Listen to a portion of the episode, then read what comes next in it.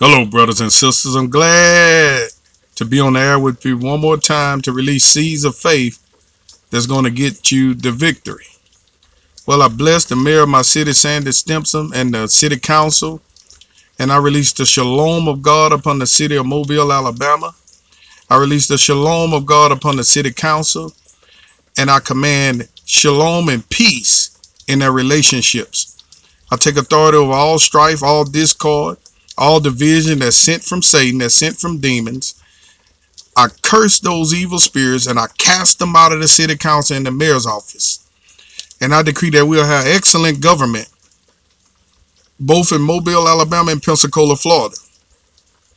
I bless the mayor of Pensacola and the city council. I take authority over all spirits of division and strife and discord. I bind those spirits and chains and cast them out in the name of Jesus Christ. And I release the shalom of God and unity in Pensacola, Florida, and Mobile, Alabama.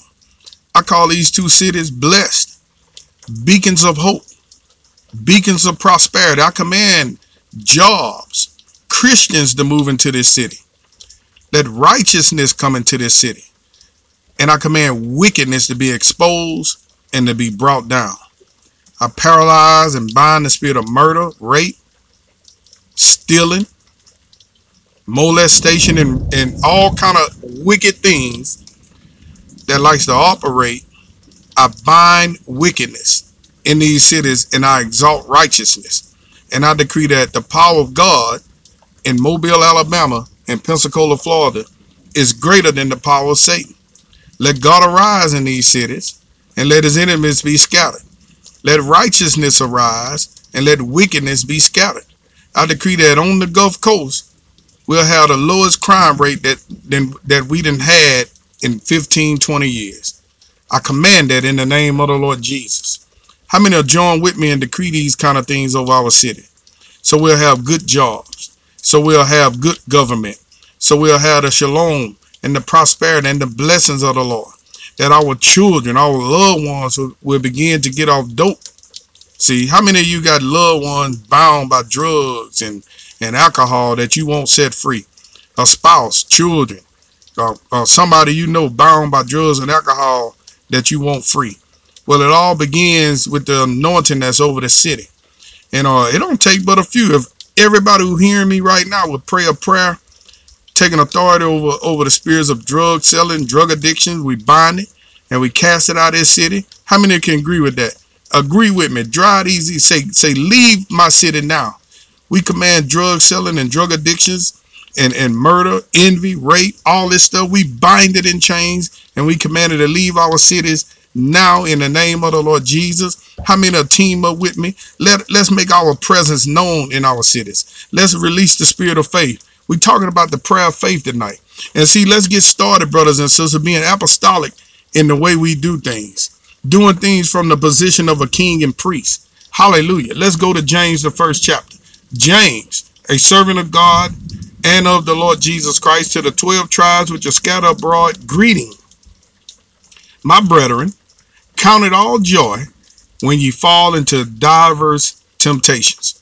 How many, how many do that when you got a trial coming up?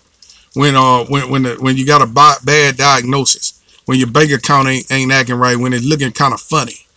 How many how many counted joy? But most of us don't. But you know what? I want to show you how to count it joy. What you do is you take the word of God. When that sickness come up, you say, Lord, this sickness is not unto death. And Lord, I know your word says that I'm healed. And you start rejoicing, say, Lord, I thank you that this is just another opportunity to prove that the word of God is right. And Lord, I take that word of God and I thank you that I'm healed. And you keep saying, I thank you that I'm healed. You keep saying, by his stripes, I'm healed. You keep saying that. Don't say anything different. Don't listen to the report of the doctor. Don't listen to the voice of your body. Your body can be ragging with pain. Your body can be saying to you, son, this ain't going to work. Daughter, this ain't going to work. Don't listen to the voice of your body.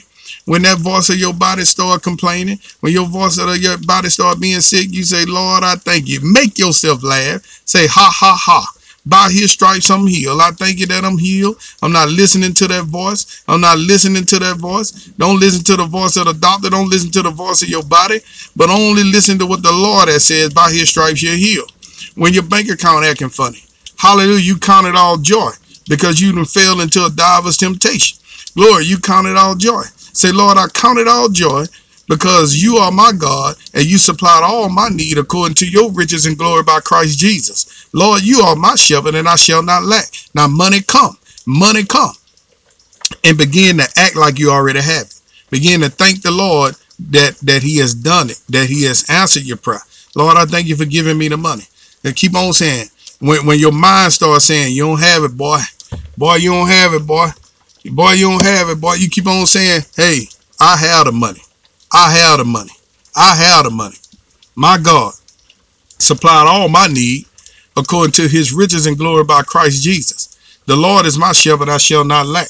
So when you get into temptation, there's just an opportunity to prove who you believe in. See, at verse 3, it said, knowing this, that the trying of your faith worketh patience. So it's just a, just a trial.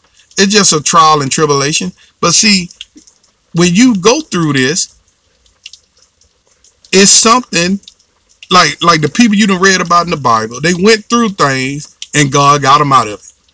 Well, you're no different.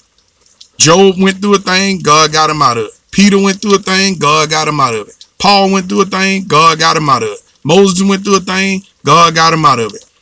David went through a thing, God got him out of it. What you got to do is you got to stay in faith. If you stay in faith, you you're going to come out of it. See, what you do is you talk the solution. You start saying, This is working for my good. I'm coming out of this. All things work together for my good, for I am the called of the Lord and called into his divine purpose. And it's only a test. Keep saying that it's only a test. Say, Lord, I thank you that I'm passing the test, that I'm coming out of it. See, knowing this, that the trying of your faith, it worketh patience. But let your let patience have a perfect work, that you may be perfect and entire, wanting nothing. Other words, sometimes you're going to go through a trial and a tribulation for a season. But you're going to come out of it. Now, if you're going through a trial and tribulation that lasts in your whole life, that means you hadn't operated in the spirit of faith yet. And so if you've been going through the same thing for the last 10 years, what you need to do is you need to change your confession. You need to say only what the word says and don't say what your body is saying. Let, let me keep reading so I can get to what I'm trying to say verse 5, it says, Enter you lack wisdom, let him ask of God to give it to all men liberally and upbraid it not, and it shall be given him. So if you ask the Lord for wisdom, the Bible says that God give it to all people liberally. That means he gives freely. He give you a lot of it. Liberally mean a lot of it. And upbraided not mean he does not take it away. And it said it shall be given him. Now what I mean by that, if you to ask the Lord for wisdom, and then you say, man, I asked the Lord for wisdom. I ain't got it yet. I'm trying to get it. That means you have a double confession. One place you asking for wisdom, then you're confessing that you don't have it. And see, the power of death and life is in the tongue. You're speaking life, then you're speaking death. You're speaking life, then you're speaking death. Now see, listen to the listen to the next verse, verse 9. But let him ask in faith, nothing wavering. For he that wavereth is like a wave of the sea driven with the wind and tossed. See, wavering mean one minute you say I'm healed, and next minute say, well, I'm trying to get my healing. Well, I know the Lord is going to heal me. See, the Lord, you ain't trying to get your healing, and the Lord is not going to heal you. He's already healed you, and you already have your healing. And you got to confess that you have it before you see it. What you do is you confess that you have it. You confess that it's mine. Then you stay confessing that, and you will see it. What happens is because the pain come, because the diagnosis come. What people do is they say, well, I guess I didn't get it. Well, I was trying to stay in faith. And they're not doing that uh, or to be mean or to hurt themselves. They're doing it by mistake. And what happens is because you're not holding fast to your confession without wavering, you're, you're, you're having a double confession. See, and that's not the prayer of faith. The prayer of faith is the prayer thing and hold fast to, to your confession without wavering like this wisdom thing. First Corinthians 1 and 30 says, Jesus is made unto us wisdom. So after you ask for wisdom, you need to say, well, Lord Jesus, I thank you that I have it. Even if you still making E's on your test, you need to say, hey, I have wisdom. What if you made an E on your test after you confess that? And you tell a friend of yours, tell a friend, say, I got the wisdom of God. And they look at your grade, they say, it don't look like you got the wisdom of God, you got to eat. You say, well, I still have the wisdom of God. And they might laugh you to scorn. They might laugh you to scorn. Tell somebody say, I have the wisdom of God. They say, well, why you do that stupid thing you did the other week? Say, you know, I don't care what you say, I have the wisdom of God. That's holding fast to your confession. And when you when you believe you already have it, then it comes into manifestation. A lot of people trying to, they like, they from Missouri. Seeing is believing. But that's not how the spirit of faith work. You got to believe, then you'll see. How many understand that? Because at verse 7, well, well, verse 6 it said, But let him ask in faith, nothing wavering. For he that wavereth is like a wave of the sea driven with the wind and tossed. For let not that man think that he shall receive anything of the Lord. A double-minded man is unstable as all his ways. So the, if you're going to pray the prayer of faith, you can't be double-minded. You can't say, well, the Lord did it, and then say, well, I hope he does it. I'm believing that he does it. I'm still waiting on him to do it. You're not waiting on him to do it. He's already done it. Hallelujah. You have all things that pertain unto life and godliness. The Lord is your shepherd, you shall not lack. Glory, by his stripes you were healed.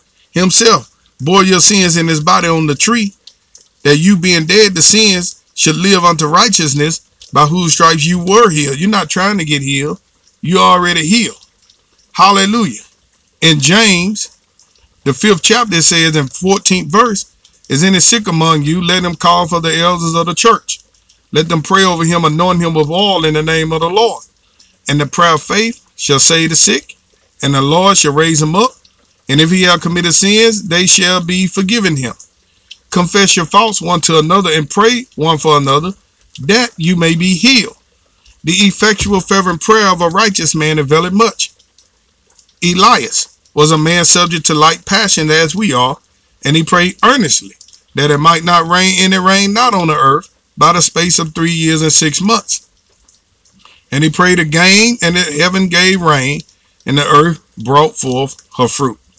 Now the word of God is letting us know the way you get baby Christians healed is you and, and, and this work for older Christians. But see, the older Christians ought to be the elders.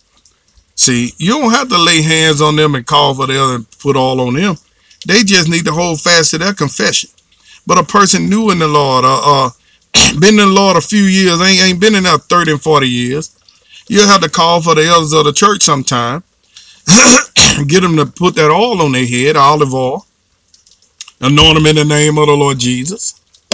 And then you pray over them, say, I command healing in the name of Jesus. And God said he's going to do it.